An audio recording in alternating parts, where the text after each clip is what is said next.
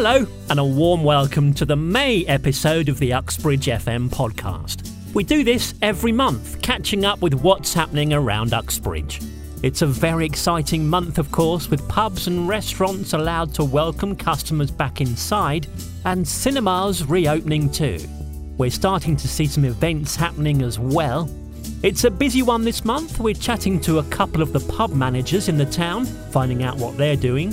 There's a new play cafe in the Chimes.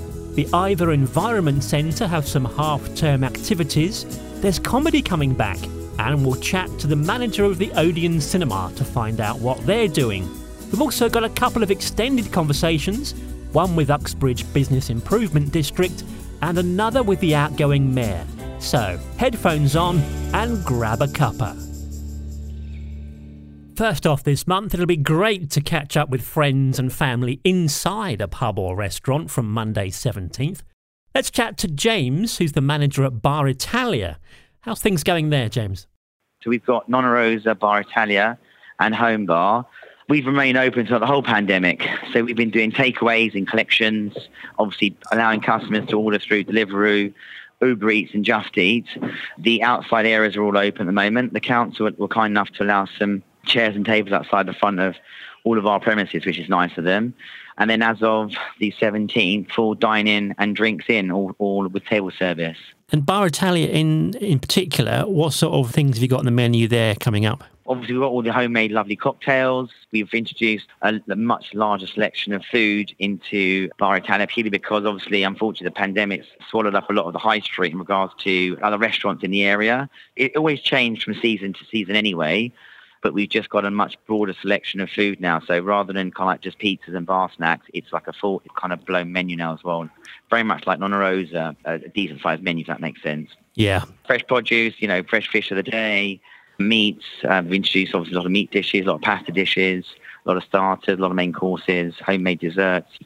Um, all the pizzas are homemade, obviously, here with homemade dough and gluten-free dough, gluten-free pasta, lots of lovely salads. Well, thanks, James, making our mouths water already. Now, something I imagine people will be really interested in is pubs or restaurants that have private spaces to hire. Let's chat to Lee at the Crown and Treaty.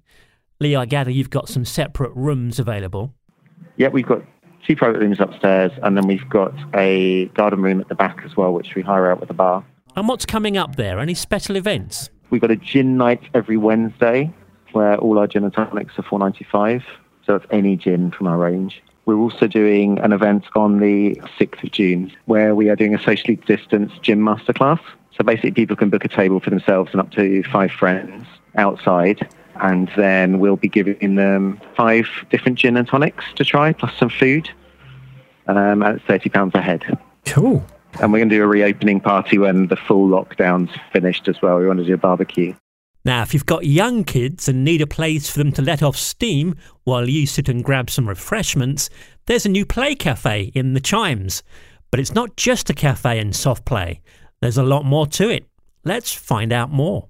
So I've popped into Halo Cafe, which is a new cafe in the Chimes, and here I am with Alia Jones, the founder of Halo Children's Foundation. So, what's Halo Cafe? Um, so the Halo Play Cafe is a safe environment to encourage families out of the home to access bereavement support. The CAF and soft play facility will allow anyone to come in and support the charity. So all proceeds from the cafe go to Halo Children's Foundation, which is a local children's charity supporting children and families with bereavement when sadly a loved one dies.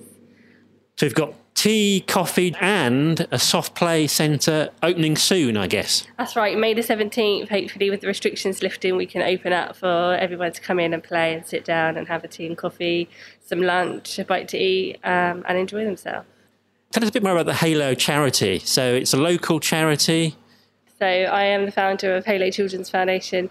Sadly, I was looking for support for my children when their father passed away about eight years ago uh, when they agreed to ask where he was. Didn't seem to be any support in and around the area, and no national charities would come um, where I live. So I've decided to share information that I found for my children with others, and that's what's grown Halo to what it is today. So um, we registered it as a charity in May 2016. We opened the Play Cafe, which is a great hub to offer support and have some fun at the same time.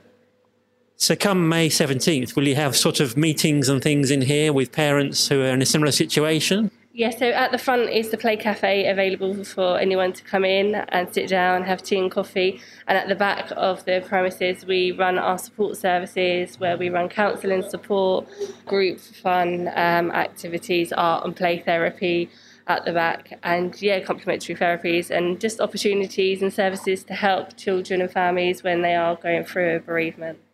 Is there a website we can go on for more information? Yeah, so for the Halo Children's Foundation, it's halochildrensfoundation.org.uk. Uh, for the Playcaf, it's haloplaycaf.co.uk, both linked to each other. Late at night, do you get any temptation just to hop on there and have a quick play? I think I would. um, I usually am the one to clean it, so I don't need another session. I'm all good. Thanks for chatting to us today. Thank you very much. Thanks for popping in and coming to see what we're all about. Now, if you want to get rid of your kids during half term, You've had too much of them during lockdown, maybe. Then Iver environment centre have half term activities. Here's Emily from the centre. So, here at Iver Environment Centre, we've got two different types of activities going on. On Monday, the 31st of May, so that's the bank holiday, we've got a family fun day.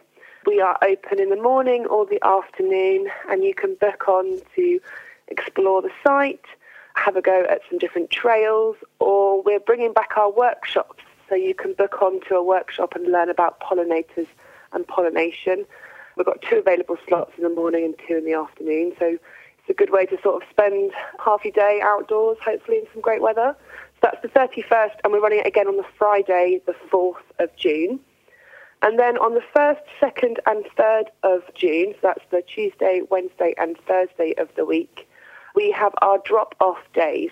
So for children aged 7 to 11, so that's key stage 2, can be dropped off in the morning at 10 and we have a day of activities like shelter building, campfires. I think we're making some bird boxes as well. And those drop off days are £35 per child. So, yeah, you can drop your kids off and they can have a day exploring. And you can find all of the ticket details and more information on our family events page on our website, which is iverenvironmentcentre.org. That's amazing. It sounds a bargain to get rid of your child for a day. Yeah, yeah. Well, I can assure you they have so much fun. We cram them with activities. They go back uh, hyper with marshmallows and smelling of wood smoke and very happy and tired. So, yeah, it's a great day out. Oh, yeah. Great stuff. And anything more happening beyond that? We will be announcing information about our summer activities very, very soon. So if you don't follow us on social media, do have a look for us on Facebook or join our mailing list, which you can find on our website. We're expecting our wild weeks in the summer to go very quickly, even though we're upping the numbers. But yeah, we'll be releasing information about those in the next couple of weeks, so towards the end of May. It will be hopefully lots more family days and lots more wild weeks which yeah, super popular. Thanks, Emily. Now, somewhere else for families to visit is Cranford Park. Here's Robert Barton from the Friends of Cranford Park. Well, on um, on Saturday, the 29th of May, we're going to be holding our first treasure hunt in Cranford Park. The event is on from 2 till 5 p.m. It'll be a chance for people to explore our beautiful park and search out the answers to some questions and get some fresh air and have a lot of fun, we hope. We'll have a stall near the car park and people will be able to pick up a form with all the clues on the day. Everyone who gets the right answers will get a badge on the day and also be entered in a draw to win an Amazon voucher. Cranford Park is a very beautiful place and not a lot of people know about it. So part of the reason for the event is to actually give people a chance to explore it. It's on the edge of Hayes actually and the entrance is by junction 3 of the M4. For people who can't get there on the day, there'll be a chance to download the questions and do it during the half-term week. And you can get more information from our website, cranfordparkfriends.org. And we're also on Twitter and Facebook. Now, it's not just pubs and restaurants opening on May 17th, of course, it's cinemas too.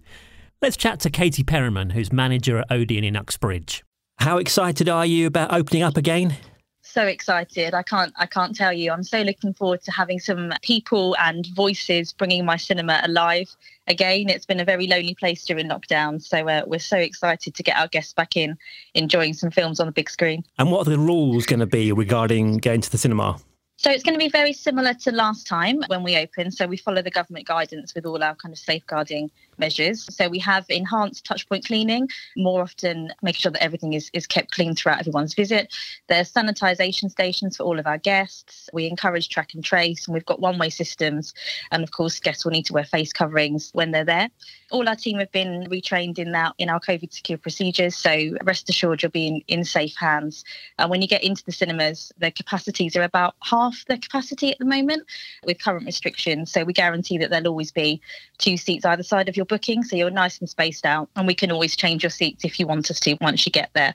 So lots of things that we're doing to make sure that our guests are nice and safe and can en- enjoy the magic of cinema whilst they're there. And what films are coming up next week? What's out? We've finally got some new films that we're so excited after the kind of block last year of all the, the film dates shifting. Uh, it's so exciting to actually have films sticking to the dates they're meant to be coming out. So we're confirmed to have Peter Rabbit 2 and Spiral from the opening day. There will be some more titles, so keep an eye on the website or the My Odeon app, uh, and they'll be on sale later this week.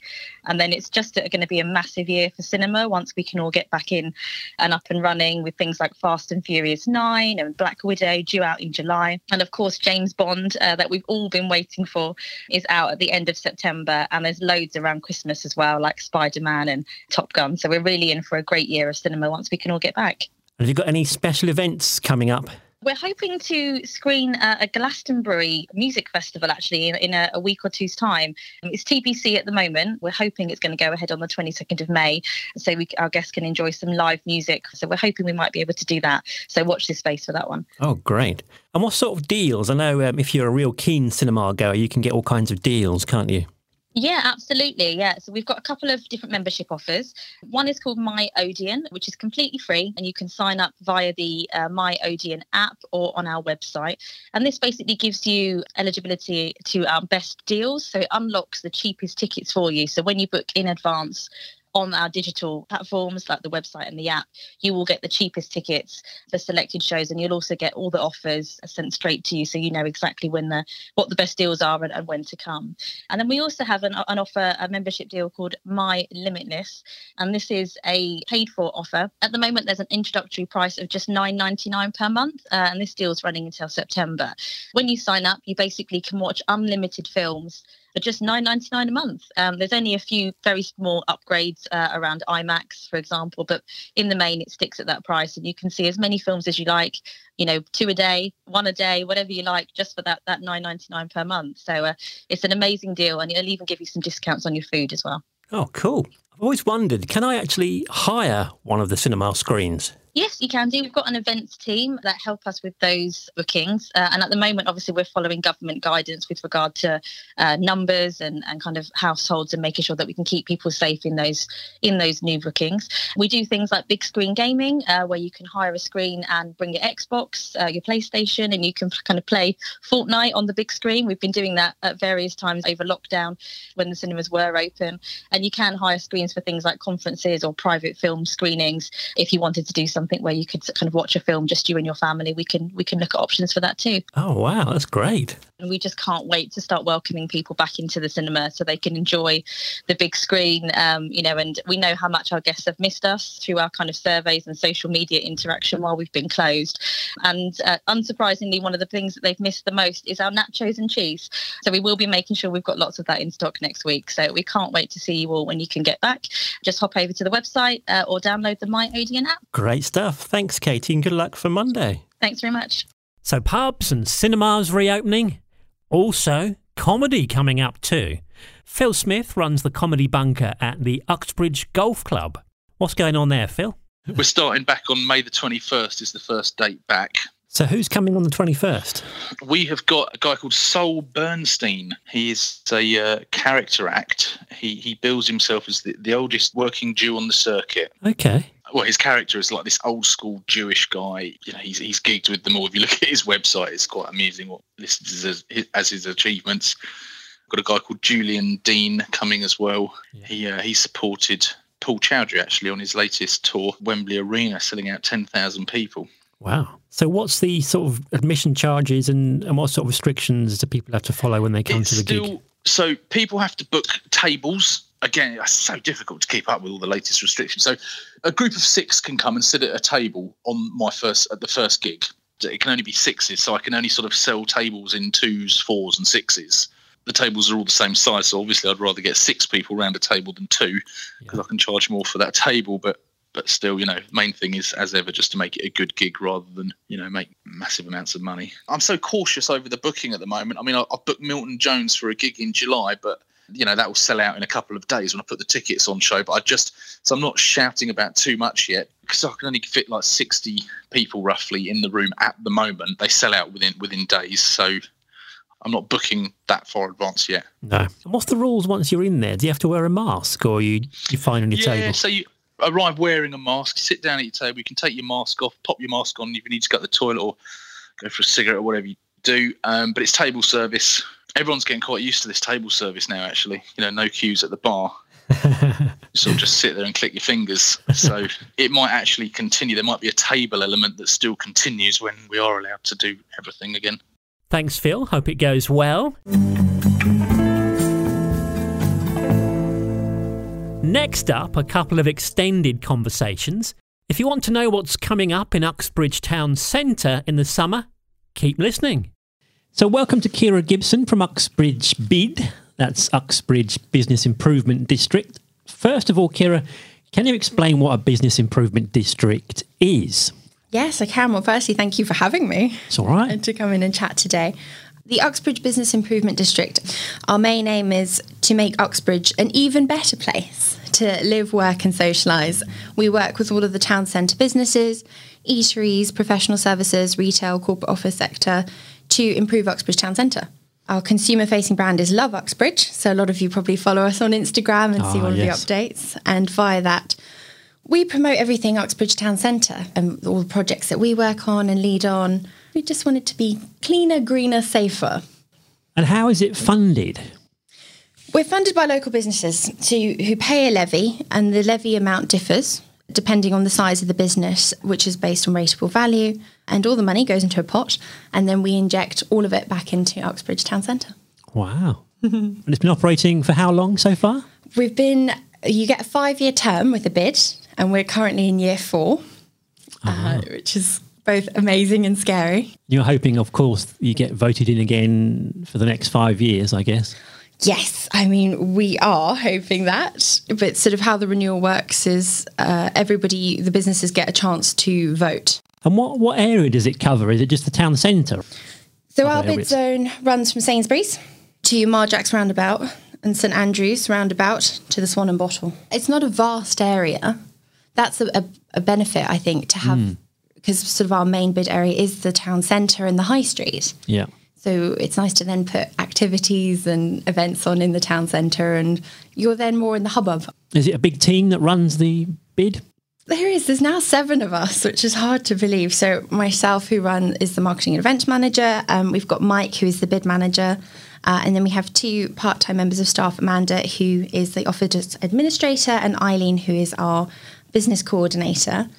Uh, and then new team members are Josh and Tom, who are the Uxbridge Bid security ambassadors. Ah, I've seen those around, yes. You have, and uh, uh, and they patrol the high street seven days a week, between the hours of ten and six. Normally, the hours do vary, um, and they deal with shoplifting, petty theft, antisocial behaviour. They provide support to the retail, also the eateries, bars, whoever. They'll help anyone. I've seen them help little old ladies cross the road, and Yeah. they're they're really good lads. Um, and we also have a bid-funded police officer. So we fund a full-time Metropolitan Police officer. So we have PC Rice, and she's she's the new addition to the team. And uh, yeah, we're very blessed to have such a wonderful team. I know you've had lots of events in the past. Give us some highlights of some of the um, events that you've funded along the way. I mean, what haven't we done? Obviously, a big part of what we do is the crime reduction partnership, which I've just touched on, which is obviously Yeah. security ambassadors uh, and the police officer. In addition to that, we also pay for somebody at the Civic Centre CCTV room.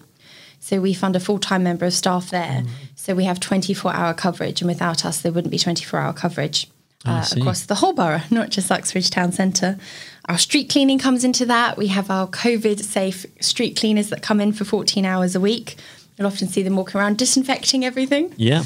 everything from floral displays. I mean, we sponsor all the hanging baskets, the flowers on Oxford Road, the flowers in front of Market House, the bands, performances, kids' activities, pumpkin carving, half term activities, fireworks at Christmas, the Santa Dash in Fassnidge Park, Wrap Up Uxbridge campaign, which we did in partnership with Trinity Homeless Projects the Independence campaign, uh, the Christmas guide, which we do every year, and one of my favourite things to design and work on.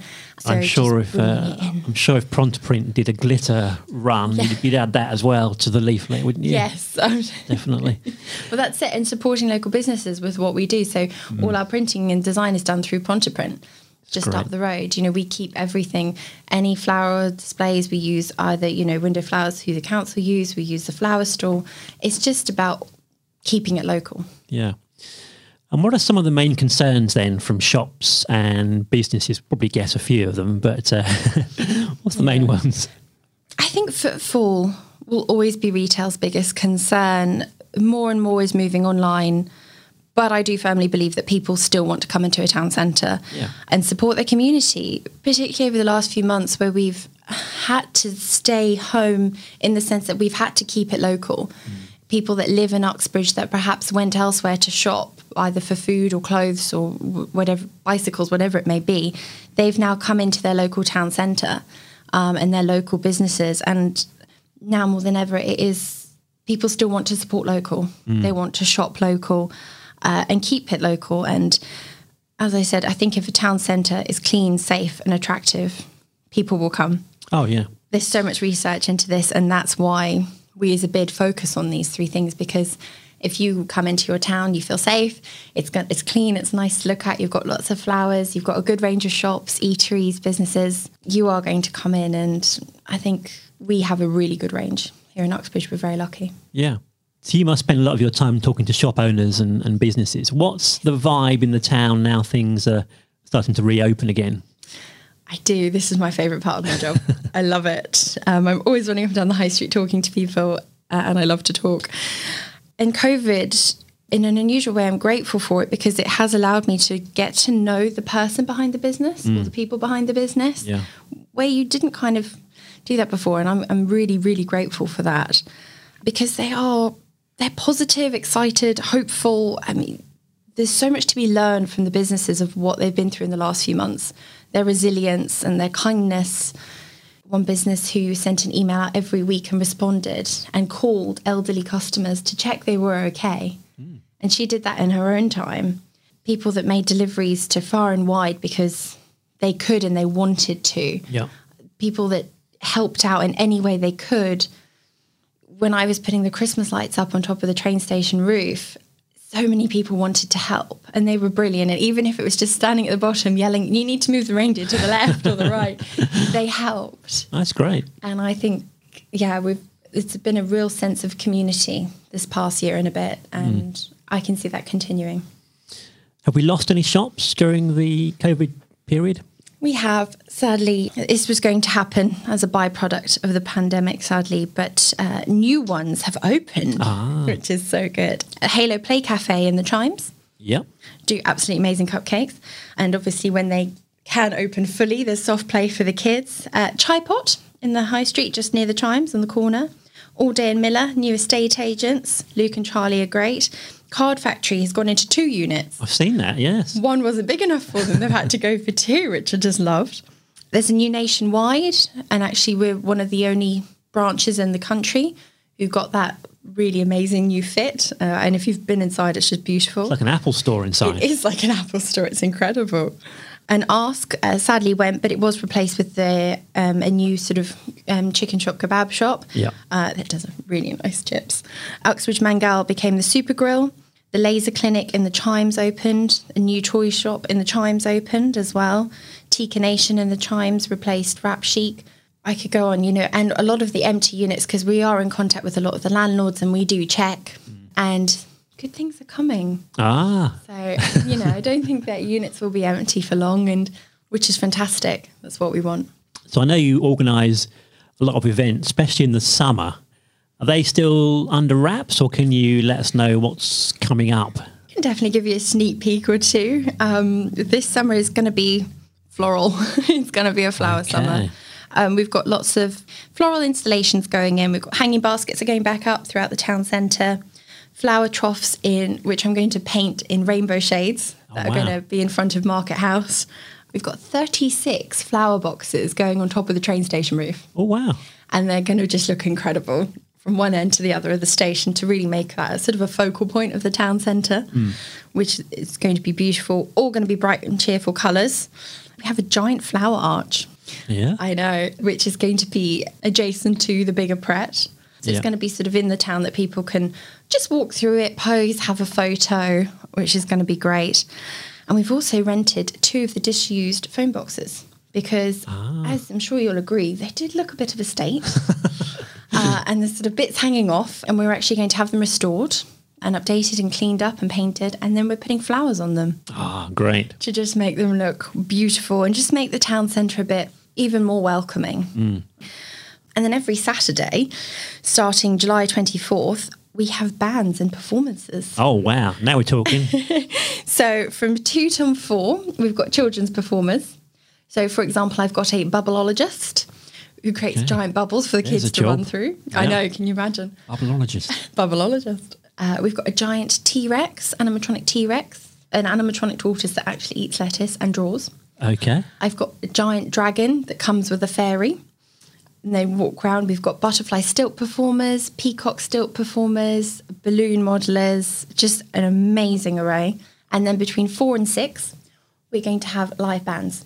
Oh, wicked. So we've got everything from sort of 1940s, 50s sort of tunes that everybody can dance to, to the classics of the 80s and 90s, uh, and then sort of leading on for the noughties. So that will be running for six weeks. And then every Thursday for that six week duration, we've got the lovely Berkshire Birds of Prey coming back. And they're going to be there in front of the pavilions just to add something slightly different to the town centre. We had them at Christmas 2019 and they were just so popular and such a draw. And so uh, Angela's very kindly agreed to come back.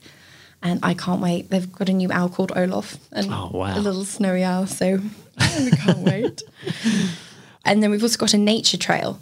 So I'm working with Colne Valley to bring in nature into the into the city, for lack of a better word, this year. And Yeah. because they're only five minutes out of Uxbridge Town Centre, mm. I think now more than ever, just get kids out. Mm. It's really important. Yeah. Talk to them about nature. Come into the town centre, you know, and just be out in the world. Go for walks, see family, just be present. And we're going to have 25 animals hidden around the town centre Okay.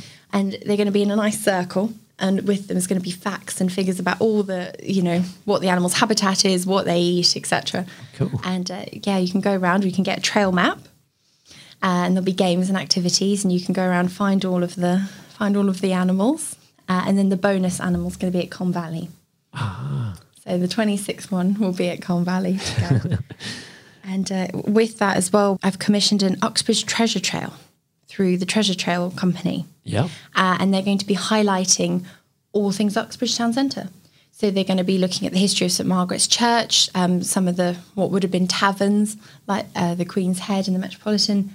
They're going to be going through Fassnidge Park, and it's going to be set up as a treasure trail. You go around, you find clues, you learn about the town centre, Oh yeah. and you can download the you can buy the book from the treasure trail website directly we'll also have some available in uxbridge town centre to get i just think it's a really nice addition to bring people into uxbridge Yeah, of course, these are all ideas to increase footfall, aren't they, in the town? And um, especially more recently, there's been a definite drive to put um, like pavement cafes and the restaurants, tables and chairs on the pavements, looking really quite um, European in a way. it is it looks Yeah, gorgeous yeah. yeah So, anyone's got any suggestions for improvements to Uxbridge Town Centre? Can they get in touch with you or, or the team to offer Yes, help or, or suggestions? Yes, we love suggestions, good suggestions.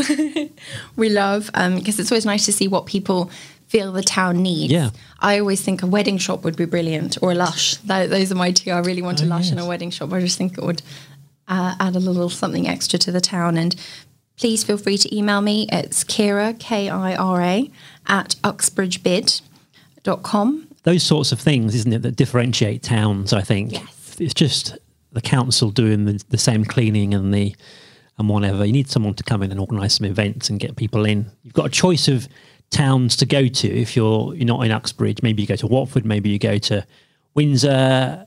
To bring you into Uxbridge, you need that little extra bit, which I think is Yeah, I think Great. just that little that as you say, it's those extras. It's that Yeah. play shape marketing. You want people to come in, and we're really fortunate that Hillingdon Council are great to work with. yeah, uh, and very supportive and they want what we want you know a, a thriving town centre Yeah. for everyone you know whether you work in one of the offices in uxbridge and want somewhere to go on your lunch break you know you, you want a range of shops and eateries or people don't go out for drinks after work anymore. And i this is you know they don't take a full lunch break. They don't all these things that i i'm really hoping we've got back because of the pandemic. Yeah, uh, and encouraging people and be like, no, come, come into your town centre after after work, meet your friends from work, get to know them, so they're not just work friends, Yeah. you know, they're friend friends, and go out for lunch. And. Even if you just go for a walk, we've got some amazing green spaces. We've got Fassnidge, we've got Rockingham, you know, even just Marjack's roundabout, walking around is it's just being in the fresh air, hmm. getting away from your desk, and Yeah. or even if you walk from one end of the high street to the other, it's just nice to to get out and if I think the offices and the office blocks really see the benefit of having a, a thriving town centre, hmm. and obviously everybody benefits. exactly. Well, thanks, Kira, for popping in. And if you get any more events coming up in the summer or the autumn, do let us know what's going on. Yeah, That's great. Sneak peek for October, we might be doing something Harry Potter themed with the owls and pumpkins and Oh yeah, is that Olaf again? Olaf the owl. Oh, that's great. Thanks, Kira. Brilliant! Thank you so much for having me. Lastly, this month, you may not know, but the Mayor of Hillingdon only gets a year in office. The term goes from May each year. This year's Mayor has been Councillor Teji Barnes. I spoke to her recently about what an odd year it's been to be Mayor, and we also spoke about how she got to be Mayor. Now, it's a great pleasure to introduce, I'm going to give you the formal introduction, the worshipful, the Mayor of Hillingdon, Councillor Teji Barnes, to the studio. Welcome to Uxbridge FM. Thank you, thank you so much. Thank you for having me. And what a gorgeous little place this is. It's quite cosy, isn't it? Mm. now, you're going to be stepping down as Mayor of Hillingdon very soon. But before we chat about what an odd year it's been, mm. perhaps you can tell us a bit about your background, where you grew up, what sort of jobs you've had. The reason I'm asking is I was reading the brief bio on the council website. Mm. And if there was ever a role model for young people in Hillingdon and particularly young women to aspire to, then that's you're probably it, I think. Your your work ethic sounds like something else. So tell us the story. It all started in Tanzania. Yes, thank you, Steve. Thank you for those nice comments. Um, yes, I was born in uh, Tanzania in a township called Dodoma, and uh, that was in January 1967. There was lots of political unrest at the time in Africa, and the Indians were sort of getting pushed out by the Africans. And my father called it that it's about time that we need to move. It was very unsafe to live there. My father was a father of three daughters, and we shared a huge family home, family bungalow with his mother, his brother, and his wife, and their 10 children. So we were a large family. Um, and my mother emigrated over here in October 67 when I was a baby. And I have this gorgeous black and white picture actually of my mum and I with me in this big baby face with his big goggle eyes looking extremely bemused. and my mum, when she got here, went straight to West Drayton and went from a gorgeous bungalow in Tanzania to a bedsit in West Drayton. Never worked in her whole life. Uh, joined a factory and started working in factories while I was babysat at home and my two sisters went to school. That was a kind of upbringing I had. Luckily, I didn't remember any of that. My mum was completely distraught for many years and very guilty that she had to work so hard and stick me in childminders and, and whatnot. Don't think it had any lasting effects. I don't think so. And then my dad came over two years later because he um, he had quite a high up position in Barclays Bank at the time in Tanzania, and they wouldn't release his contract immediately. So he came over in '69 and worked for Barclays Bank in Station Road, Hayes. We got a bank flat in Hayes End which we lived in for a few years, nearly five years. And then in 74, my dad bought his first house. on Lansbury Drive in Hayes when, when we moved in. I was, I think, about seven. And they lived there for the rest of their, their days, basically. I grew up there. I went to Hayes Park School. I remember it well. I remember as a young girl complaining that I had to walk to school and I was very tired and had to walk home every day. My dad was the only driver in the house. My mum didn't drive. She worked part time by then, so she would take us to school and drop us off. I don't remember them as, as happy days. You know, I think my childhood was really dull and boring. We had a, a nice house, we had a nice big garden. I used to play in it on my own a lot outside. I had a large family. I've got 10 aunts and uncles on my mum's side, five on my dad's. I had hundreds of cousins, so I used to see them very often so that was really nice. With loads and loads of family things. But my dad was traditional and westernized. He wanted me to speak English at home and outside the house. He wanted us to all to have a great education. He wanted us all to learn to drive. He wanted us all to have a good understanding and respect for our surroundings, the British culture, and people around us. But at the same time, we were also very traditional. We learned how to do our own, you know, prayers at home. We learnt how to dress very traditionally. I wasn't allowed to cut my hair. I wasn't allowed to go out. So classes and clubs after school were forbidden. It was a very academic upbringing. And that was the thing. I was always brought up to believe, well, one day you're going to be somebody's wife and somebody's mum and somebody's daughter in law. So it doesn't matter what you really do with your life right now while you're single, because really you just need the skills to run a home, learn to cook, and be a good mum. Okay. so that was what I was achieving or trying to, that, that was what I was told was supposed to be my dream. Yeah. Didn't work very well. No. so you thought, no, don't want that. That's exactly what I used to think very quietly in my head, but never used to say it. I started working. I left school. I went to Mellow Lane School, left school at 16. It was really difficult, you know, Steve, because I'm quite fair skinned, but with very dark features. And so people didn't always work out if I was Indian or Italian, or it, it was very strange. But at school, my only friend, my very close friend, was a Hindu girl called Seema, and we used to mix together in the school. Everybody else there was English. Uh, you know, it was very different then. And I sort of used to get picked on with sort of racism, mainly because my hair was so long and in plaits. And that was what people pick on was the fact my hair was long in plaits. So I couldn't wait to leave school. I hated it. I wasn't very academic. I found all the subjects really difficult. I couldn't wait to leave school and start work. Yeah. So you got your first job, I guess? I did. Fairly early? Uh, 17. Yeah. For a little firm down North Hyde Road in a little accounts office. I mean, uh, it was deathly boring, to be quite honest. I didn't know then that I was a people person and not a back office person. And so after a year, I, I kind of resigned. But I immediately got a job with Barclays Bank and I was um, put into West Drayton branch in those days you weren't allowed to be in a branch with another relation and my dad was in ah. Hayes so I was put in straight in, and it was wonderful. I loved it. And that's when I started to really engage with people. I just I loved it. I loved the work. I really excelled. I loved the fact that banks were on a main road so I could go out at lunchtime and spend my money in clothes shops buying loads of clothes and shoes. Yeah it was so great. It, it was a making of me. I, I was 19 at the time. I passed my driving test the same year as well. So that was a really exciting year. Then a couple of years later, I turned 21, and that was so wonderful in the bank. And they all bought me a gorgeous present and a big card. And oh, it was lovely. I absolutely loved it. So, Barclays Bank, you carry on there for quite a while, it seems.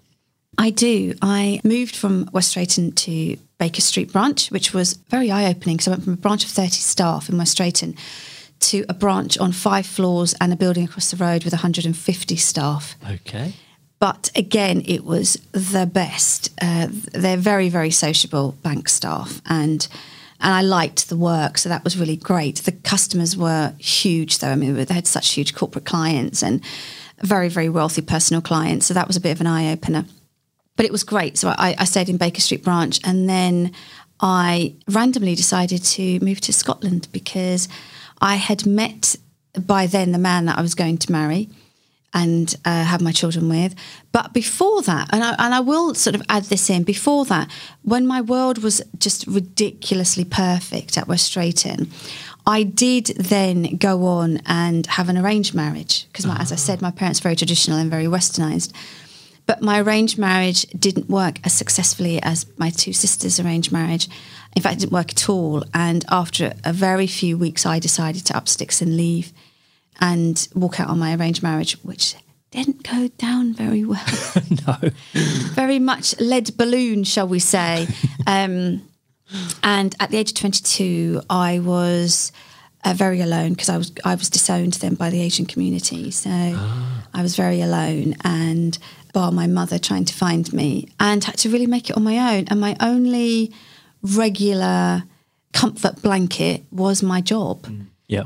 So Scotland, that's Uh-huh. quite a big jump from uh, London to Scotland. It was huge.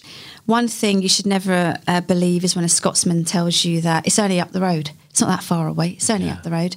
And I was like, oh, okay then. So I applied for a transfer to Edinburgh branch, much to my boss's shock, horror.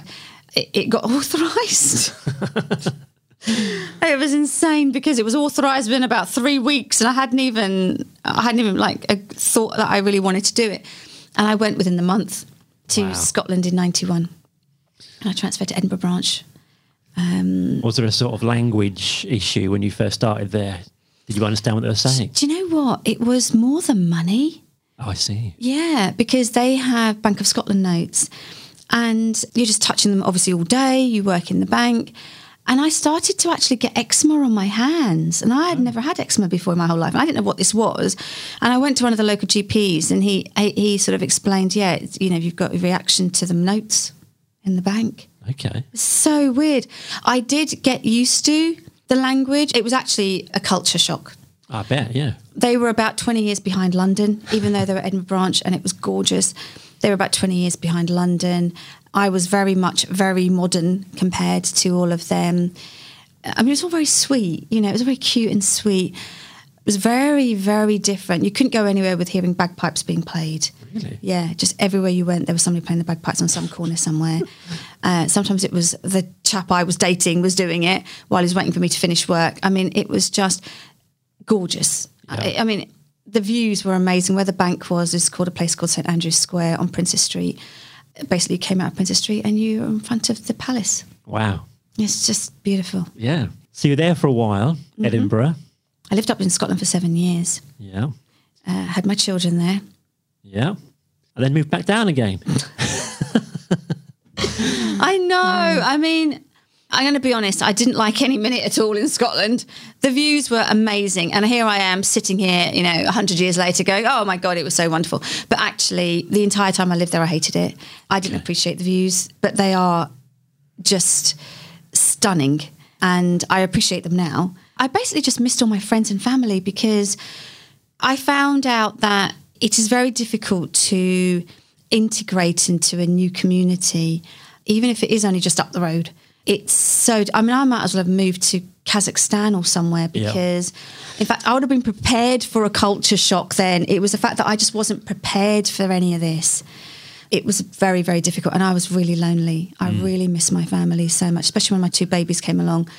I really, really miss not having my mum down the road. Oh, I bet, yeah. Yeah. So back you come to uh, Hayes. to Hayes. I came back to live in. I could have gone to Hayes, but I wanted to. I always wanted to live in Ruislip for some random reason. So we bought a house in Ruislip. In fact, I bought three houses in the end because I moved three times in the last God knows how many years, and it was lovely. It was so great to come back. I moved back in '98, and there was a World Cup on, I believe, a football World Cup, because I couldn't believe it. Everywhere I drove around to look for houses, there was all these flags outside everybody's windows. Whereas in Scotland, you didn't know there was a football World Cup on. Nobody even, it wasn't even on the TV. Um, so that was a real eye opener. Everybody was so friendly. The weather was so great. It was so much warmer, like about 10 more degrees. I settled right back in. It was like I'd never been away. So Barclays Bank still, or were you working somewhere else by that point? Well, that was the reason why I came back to London. Was it was very difficult to get childcare for my two kids, and I went back to work straight away after my two little ones. And again, I love my work. They gave me a promotion. Everything was fantastic and perfect. But I'd hired a nanny to look after my children, who was from Nottingham. And after eighteen months, she said, "Oh, we're moving back down." And I just couldn't find anybody for my children. And I tried to get a career break or some kind of break from the bank, which they couldn't do, so I had to resign. Mm. And once I left the bank in 97, I then realized that actually there's no reason for me to be here anymore. No. Absolutely none. So I kind of announced it to my husband that, you know, you know, with the impression that this isn't a discussion, this is an announcement that we're going to sell up and move down to London. And actually, funny enough, he was all for it. He was quite fine with it. And we did. Literally, I put the house on the market, and in Scotland, it's easier to sell properties. I put our house on the market. That would have been Easter, April 98. And by August 98, I was already in my house in Ruislip. Wow. My mum was shocked as well. She was like, Really? I thought you were going to take like five years. You're back. Yeah. So, um, it, and that was why it was easy easy for me to move. So I became a housewife. Okay. For a few years. Yeah, for about eight or so years. Yeah, I became a housewife, and that's when I got really involved into the community. I became, I joined PTAs and the school committees on the schools that my children were both at. I became a governor. I volunteered for Hillingdon Samaritans. I would volunteer anywhere, anywhere Yeah. where there was things that wanted to be done. So then it continued into becoming a councillor. Yeah, well, that was a funny thing. Um, when I was doing all this community work, I used to receive information about my, my ward councillors and what they had done. And again, I sort of advised, don't ever do this, anyone. There was a tick box saying, Would you like to help us? So I just went tick, like I normally did with volunteer work, thinking that nobody on the planet is going to ring me. And lo and behold, seven days later, I get a phone call, Oh, you put a tick on the box. We've seen that. We would like you to start helping us. So inadvertently, I started helping councillors with their in touch leaflets, with their leaflets. And I'd done that for about a year, happened to be going towards an election. And then I got a tap on the shoulder saying, Would you like to stand as a councillor? You've been very helpful. you seem to be a very community based person. Would you like to stand? And I was like, Is it very involved? And I was told in about a three minute brief, No, you barely do anything talk to a few residents, come to a few meetings. You can public speak, I'm sure, I won't even need that. It'll be fine. Yeah. And you might not even get elected. so uh, everything above was wrong. I did get elected and I had to hit the ground running because it was insane. I was already getting emails, I was getting phone calls, I was put on three committees, I had other two to go to. My life just literally exploded Yeah. and I do still talk to that councillor that um, gave me that advice in the first place. So it was it was a real eye opener. You became a mayor. um, this was May last year. I Yes. can't quite remember what stage of lockdown we were at then. I'm pretty sure we were doing PE with Joe and clapping for the NHS every Thursday. We were still doing all of that. Um, meetings were still um, by law online. You weren't allowed to socialise and have people around your house. So it was still quite heavy. Still Yeah. quite heavy lockdown. In those first few weeks, I guess you couldn't do too much um, as far as official events were concerned. No, what I did was I cleaned the parlour, basically, because it was a mess, because there was nobody in the building. So I just cleaned it and I settled in. I bought myself some flowers and some potpourri uh, and started to do all my emails. I was getting loads of emails and they were, this is what I loved. I was getting these gorgeous emails from all these residents and children and mums and just so happy, grateful people. It was wonderful. I loved them. And I had all this time to write to them. And I, I just, I loved it. Yeah. And the Mayor's Parlour, for those who don't know, is a, a room where you can host um, visitors in the Civic Centre. Yes, it's a lovely room that only the mayor can use. So it's not public access to any of the other councillors. And you are invited to attend the mayor's parlour generally, as protocol goes. So I suppose one of the perks, having spoken to a few previous mayors, they tend to put on a lot of weight because they go to breakfast functions, lunch functions, and, and dinner functions. So I guess you weren't going to outside events and things. That was fine. No, and originally, apparently, before, just only over 10 years ago, mayors would have a weigh in. You would ah. become the mayor, and that night they weighed you. Okay. And then 12 months later, they weighed you again, and then they announced how much weight you had actually gained. I mean, wow, that is just out there. I didn't get a weigh in. I didn't, I, well, I had no events, so I didn't get a lot of food either. I guess your drivers have been quite quiet as well. They have. Mm. In fact, we were all getting very worried that the poor car is going to conk out because the Jag wasn't getting driven around. Yeah. It was a real culture shock to the car because it was been, you know, it would go out every single day, all day and all evening, every single day for the whole year. Then all of a sudden, March comes and it's locked in the garage, and nobody comes back and opens the garage door again and says hello to it. But what I did get them to do, my drivers, was they actually uh, varnished, uh, sanded down, and revarnished and polished all the balcony furniture because you, you were allowed to like sit outside and things. So they did all of that for me. So that was really lovely. That's nice. Yeah. It's just the one car, is there? And it sits in the civic centre. There's only one car. It's a Jaguar. We only need the one car, but with the two drivers because normally you get events all day, then you get a whole bunch of events in the evenings, and then you get weekends, mm. and you really need to share the time out because you can get really tired while driving otherwise. Yeah, I bet. Yeah. Mm. So your YouTube channel that you started seems to have been really successful, which I love the um, the sort of casual nature of your videos. Various pets seem to walk past. And. Yes, thanks to the pets. Um, well, that was again my son, a bit of his baby type thing. I started doing videos for residents, and I did this particular video for a lovely resident who was 100, who was called Annie, and they wanted me to send a little birthday message. Anyway, I did an entire video for her, talking about her life because I got loads of information, loads of digging, and I sent it to the nursing home, and her family loved it. They absolutely loved it. And what happened was Cam was videoing it for me, and he kept on saying, you know, mum, you're too formal. Mum, you're too posh. Mum, you're too stiff. And, you know, you need to relax a bit. You need to chill out a bit. And I was thinking, I, this is me relaxed. This is, I'm relaxed. Yeah. And so when he suggested that we need to really hit social media hard and having a little Twitter account is just doesn't even cut it, uh, YouTube was born. He was going to make sure it was going to be like heart. That's great. Yeah. Do you think um, the new mayors will carry on doing that? the suggestion is they want to keep the channel. Yeah. So I can't wait the end of May because my last day is the 20th of May. I can't wait the week after May the 20th to see the YouTube video for that week. Yeah. But uh, so, but I don't know. Watch this space. So charity wise, I know the mayor gets to choose a charity to raise money for, and you Mm-hmm. chose the Centre for ADHD and Autism Support. Yes. Why why did you choose them? Now, I already knew them. I had, uh, in the sense of a councillor role, they are a charity in my ward, and that was purely coincidental. They happened to be in my ward. They had approached us as their ward councillors for some funding for a course that they were going to do. So I went round to see them and sat and spoke to Lynn and Teresa. It was when they explained to me what they did that I was just astounded at the amount of effort and time and blood, sweat, and tears that goes into parenting children with autism or ADHD. Mm-hmm. And it's not just the parenting, the day to day parenting, it's society as a rule. I mean, it's the way people respond to you, react to you, treat you, it's the way institutions treat you. And I'm going to go out there and say things like schools, hospitals. It's really difficult. You, it, it's very, very difficult for a parent to parent a child with these conditions.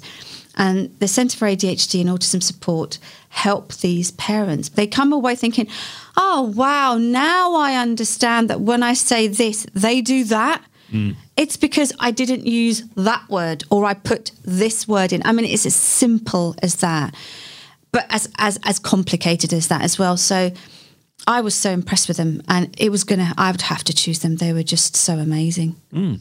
And actually, Steve, just on that, I mean, there are so many children out there now with some tiny little level of strain of autism or ADHD.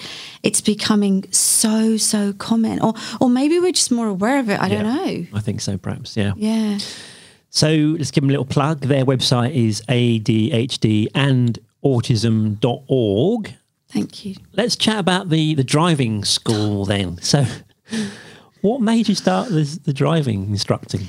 While I was a housewife, I trained to be a life coach because I do loads of stuff. Okay. So I went to actually a hypnotherapy day by Paul McKenna.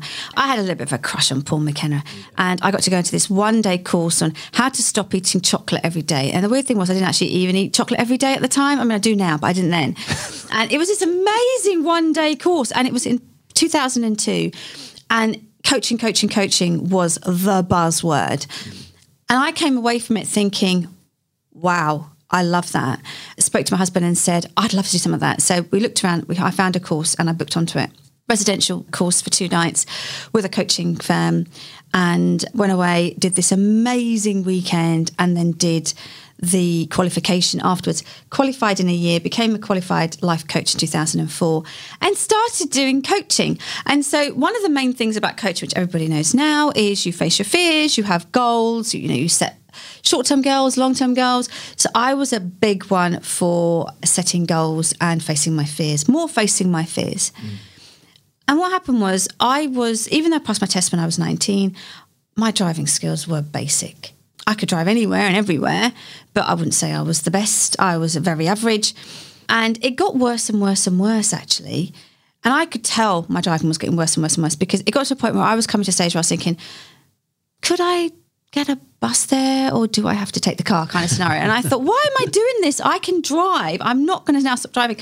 So my son, conveniently enough, actually, Cameron again, was about to learn to drive. He was turning 17. And I went onto the BSM website to book lessons for him. And lo and behold, there was a great big advert become a driving instructor. Ah. And seeing as I'm crazy like that, and I had the time, I was working actually as a teaching assistant. So I had loads of time in the afternoon. I decided, why not? You tick the box tick the it box seems to again. Be a bit of a habit. it was so much like that because weirdly enough, I get a phone call from BSM. You've signed up to be a driving instructor, and I was thinking, did I actually do that? I can't remember. I'm booking his lessons, and he goes, and you you've signed up for the whole course.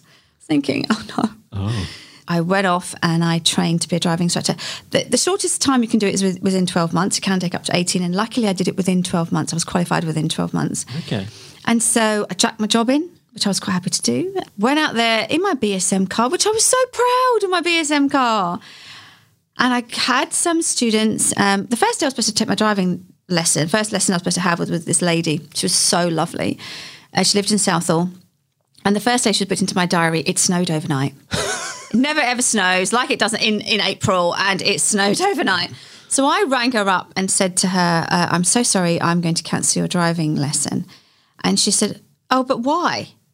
I said, Well, it's snow outside. It, you know, it's been snowing, which she was very disappointed about. I mean, I was scared stiff yeah. of taking her out in the snow, scared stiff. So that was like my lesson one, and I rebooked her in.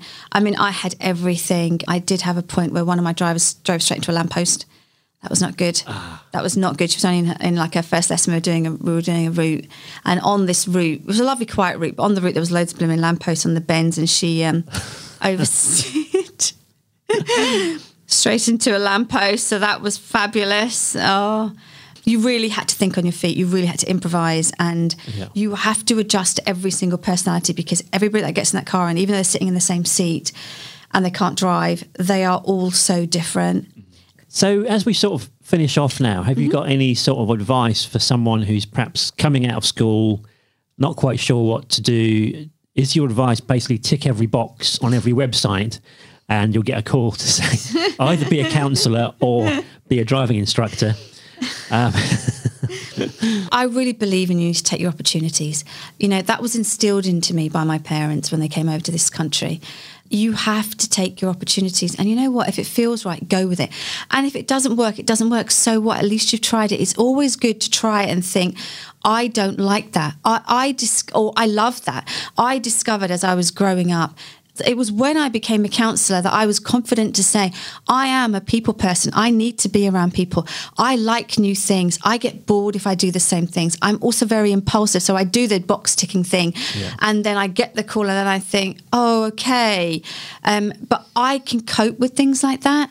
So it's always best, you know what, just go out there and get your opportunities because we could go through a time like we all did with, with a COVID, where all of a sudden your opportunities are suddenly taken away from you mm. and you're made to sit there and reflect for yeah. a very long time. So go with it, always go with it. That's great advice.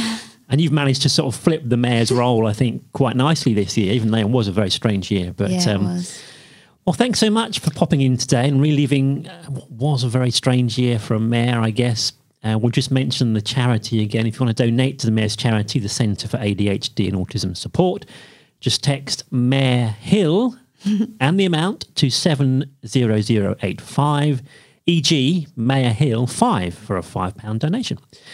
Thanks so much for popping in today. Teji, it's been great. Thank you, thank you so much, Stephen. Thank you, Uxbridge FM, for having me. No worries. And that's all for this month's podcast. Do get involved and let us know what you're up to. We'd love to chat to you. The email is studio at uxbridgefm.co.uk. We're on social media, just search Uxbridge FM. Do subscribe to the podcast in your podcast app so you get new episodes as soon as they're out.